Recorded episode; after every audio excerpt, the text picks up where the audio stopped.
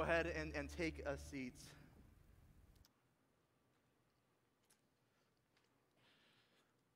Well, our, our message for today is based off of uh, Acts chapter 9, verses 1 to 22. And this is the story of, of Saul, uh, later called Paul. And now, okay, here's, here's a nitpick before I even begin. Saul didn't change his name to Paul when he was converted to the Christian faith. It just says later in Acts that Saul is sometimes called Paul. Saul, Saul is the Hebrew name, Paul is the Greek name. So I will probably go back and forth in my sermon today between the two, just the same guy. All right? All right, Nick, Nick pick over. Let's now let's read uh, from God's word, Acts chapter 9. But Saul, still breathing threats and murder against the disciples of the Lord, went to the high priest and asked him for letters to the synagogues at Damascus, so that if he found any belonging to the way, men or women, he might bring them bound to Jerusalem. Now, as he went on his way, he approached Damascus, and suddenly a light from heaven shone around him. And falling to the ground, he heard a voice say to him, Saul, Saul, why are you persecuting me? And he said, Who are you, Lord? And he said, I am Jesus, who, are you, who you are persecuting. But rise and enter the city, and you will be told what you are to do. The men who were traveling with him stood speechless, hearing the voice but seeing no one. Saul rose from the ground, and although his eyes were opened, he saw nothing. So they led him by hand and brought him into Damascus. And for three days he was without sight, and neither ate nor drank. Now there was a disciple at Damascus named Ananias. The Lord said to him in a vision, Ananias. And he said, Here I am, Lord. And the Lord said to him, Rise and go to the street called Straight. And at the house of Judas, look for a man named Tarsus, man of Tarsus named Saul. For behold, he is praying. And he has seen in a vision a man named Ananias come in and lay hands on him, so that he might regain his sight. But Ananias answered, Lord, I've heard from many about this man, how much evil he has done to your saints at Jerusalem. And here he has authority from the chief priests to bind all who call on your name. But the Lord said to him, Go, for he is a chosen instrument of mine to carry my name before the Gentiles and kings and the children of Israel. For I will show him how much he must suffer for the sake of my name. So Ananias departed and entered the house. And laying his hands on him, he said, Brother Saul, the Lord Jesus, who appeared to you on the road by which you came, has sent me to you, that you may regain your sight and be filled with the Holy Spirit. And immediately something like scales fell from his eyes, and he regained his sight. Then he rose and was baptized, and taking food, he was strengthened. For some days he was with the disciples at Damascus. And immediately he proclaimed Jesus in the synagogue, saying, He is the Son of God. And all who heard him were amazed and said, Is not this the man who made havoc in Jerusalem of those who called upon this name? And has he not come here for this purpose, to bring them bound before the chief priests? But Saul increased all the more in strength and confounded the Jews who lived in Damascus by proving that Jesus was the Christ. Would you bow your head and pray with me? Lord Jesus, send your Holy Spirit into this place as we study your word. Uh, bless this time and bless the words of my mouth and the meditation of all of our hearts, that it all is acceptable and pleasing in your sight, our rock and our Redeemer. Amen. So, uh, as I, I said, I've, I've, only preached at Fuel Service a couple of times. Um, so, it's good to be here today and be, to share God's word with you. Uh, so, something you may not know about me, since I'm more of a stranger uh, to, to, many of you, is that my, my, wife and I are expecting our first child. Um, and so, this is an exciting. Oh. thank you, thank you. Uh, this is an exciting time, but it also makes it really hard to make plans for anything. See, see my wife is, is 39 weeks pregnant. Th- this upcoming Friday is our due date. And so that means that any, any moments, any minutes, any time of the day, we might just have to drop everything and, and rush to the hospital uh, to, to have our daughter be born. In, in, in a split second, any plans that we had made for that day or for the week will just have to be thrown away uh, because the baby's coming, because it's, it's a big deal. For, for you parents in the room, you probably know this feeling. It's a feeling that you probably experienced uh, some, some years ago. And you may also recognize that it's frustrating. it's frustrating this feeling of, of any plan that you would like to make has to just be thrown by the wayside. It'd be so much easier if we could just make the plans ourselves. Actually, I was, I was talking to someone before the service who said that, that his kids were all born with C section, and that was easy. He had a, a date and time, they got in, got out, no worry about waiting. Instead, he could make the plans. We're, we're doing the best we can to make plans. You know, we're, we're eating spicy food, we're, we're, we're going on walks. Uh, uh, there, there's a curb walking, if, if you've seen that, where you walk with one foot on a curb, it's supposed to just work the baby down. So we're, we're, doing everything that we can to make it happen. But at, at the end of the day, of course, it's in God's hands. And see, when God is acting, when God is the one who has to act, our plans will fall by the wayside. This is certainly true with our baby, but it's also true just in general. When God acts, when, when God does something, our human plans, ha- human plans have to change. See, this is a frustrating thing. It certainly can be frustrating. But it's also an awesome thing to experience when God is working in your life to even have these plans just be destroyed and, and thrown by the wayside. Think about, about Saul. He was the greatest, most zealous persecutor of the church, and then he becomes the premier apostle of Jesus.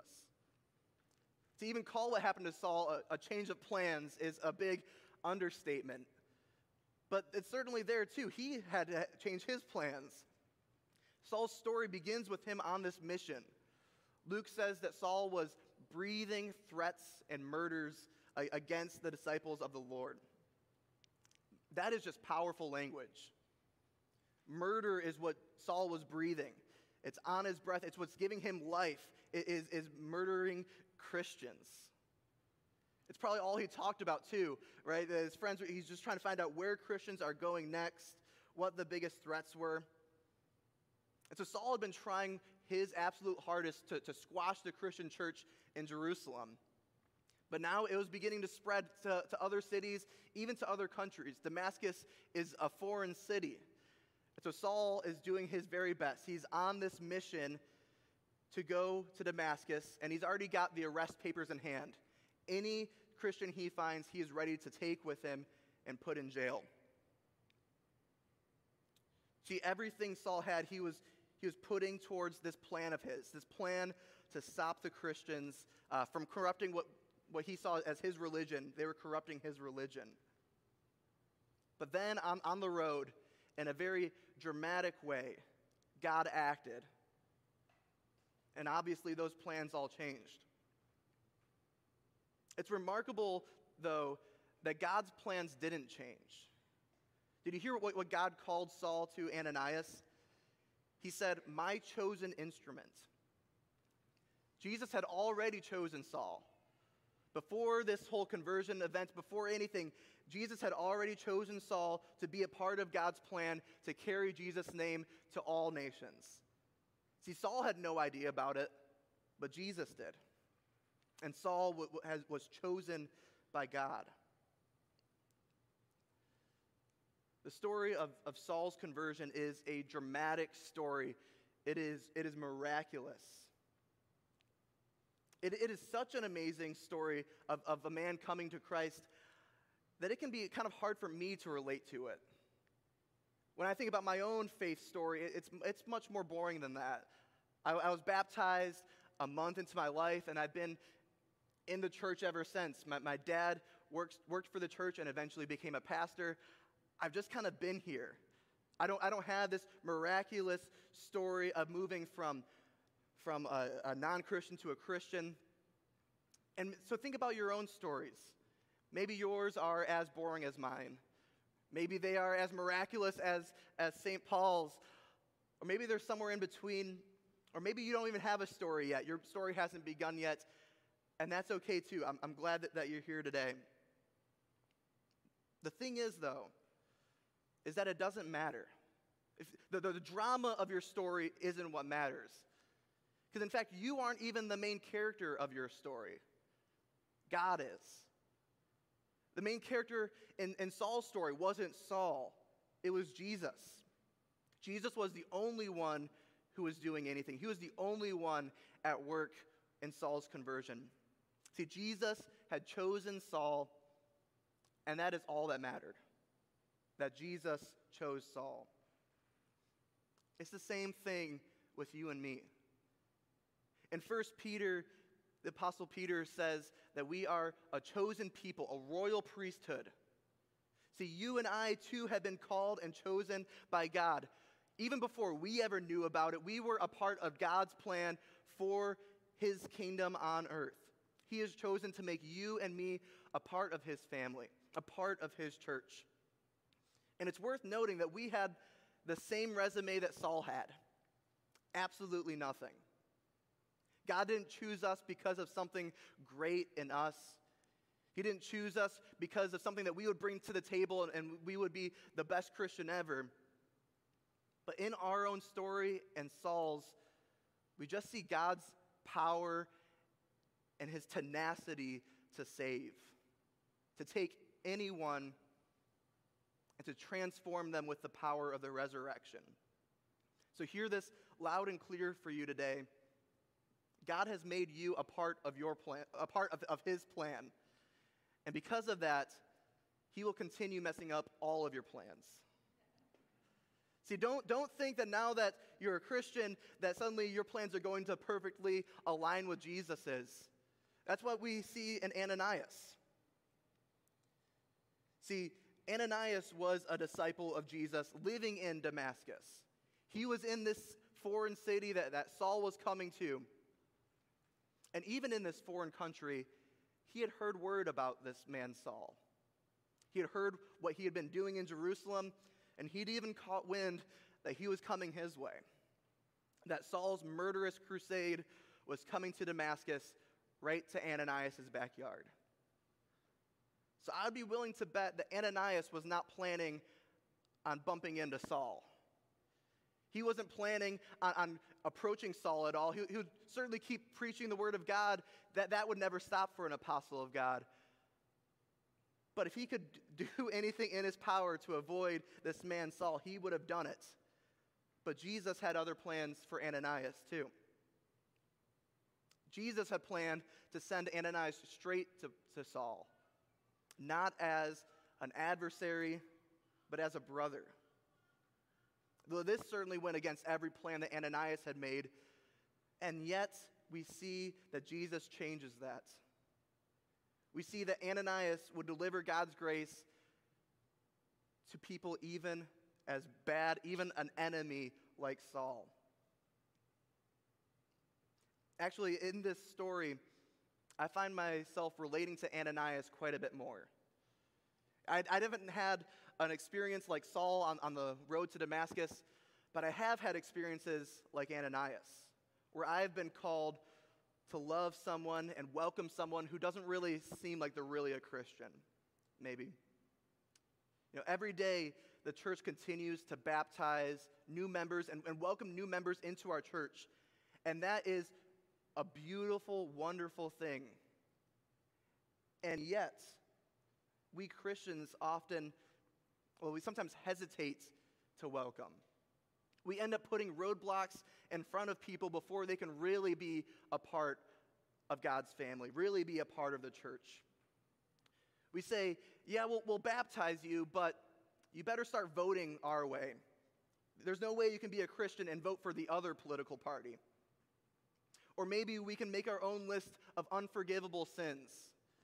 We'll say you can be a Christian, but not if you're still doing that thing. Fill in the blank with whatever unforgivable sin is hard for you. When we do that, we are trying to enact our plans into God's plan. We're trying to build walls around what it means to be a Christian, and we can actually end up forgetting what being a Christian is really all about. The call of Jesus, plain and simple. That's it, beginning and end. The call of Jesus that makes us a part of his plan. And God can call whoever he wants. See, God's plan for the world does not build barriers between Christians and the world. It doesn't see anyone beyond saving. What we actually see in the story of Jesus is that he is for the ends of the world, for the marginalized. You see, it, it isn't just that, that he, he goes there, but that's actually where his mission starts. When Jesus is calling disciples, he doesn't go to the rich and powerful, but he goes to fishermen. He doesn't go to the popular and well liked, but he goes to tax collectors and sinners. He's surrounded by the crippled, the lame, the prostitutes, robbers, thieves. And then God's plan took Jesus to the most marginalized place, to the cross. And there we see, well, there we see Jesus winning our salvation. We see the plan of God that took him to the cross, and we are invited to follow him and do the same to, to die to our plans. Our plans no longer matter. All that matters is God's plan for our life and for his world. And there on the cross, as an outsider of outsiders, there, there is where Jesus raises us up. See, the, the resurrection changes everything. We can still make plans about our world. In fact, it's, it's a good thing to make plans and, and to, to be a good steward of everything that God has given to you. But be ready for God to work. Be ready for God to disrupt your plans, to change them, and to change you as He uses you as His vessel, as His instrument, to bring all people to Him. In Jesus' name, amen.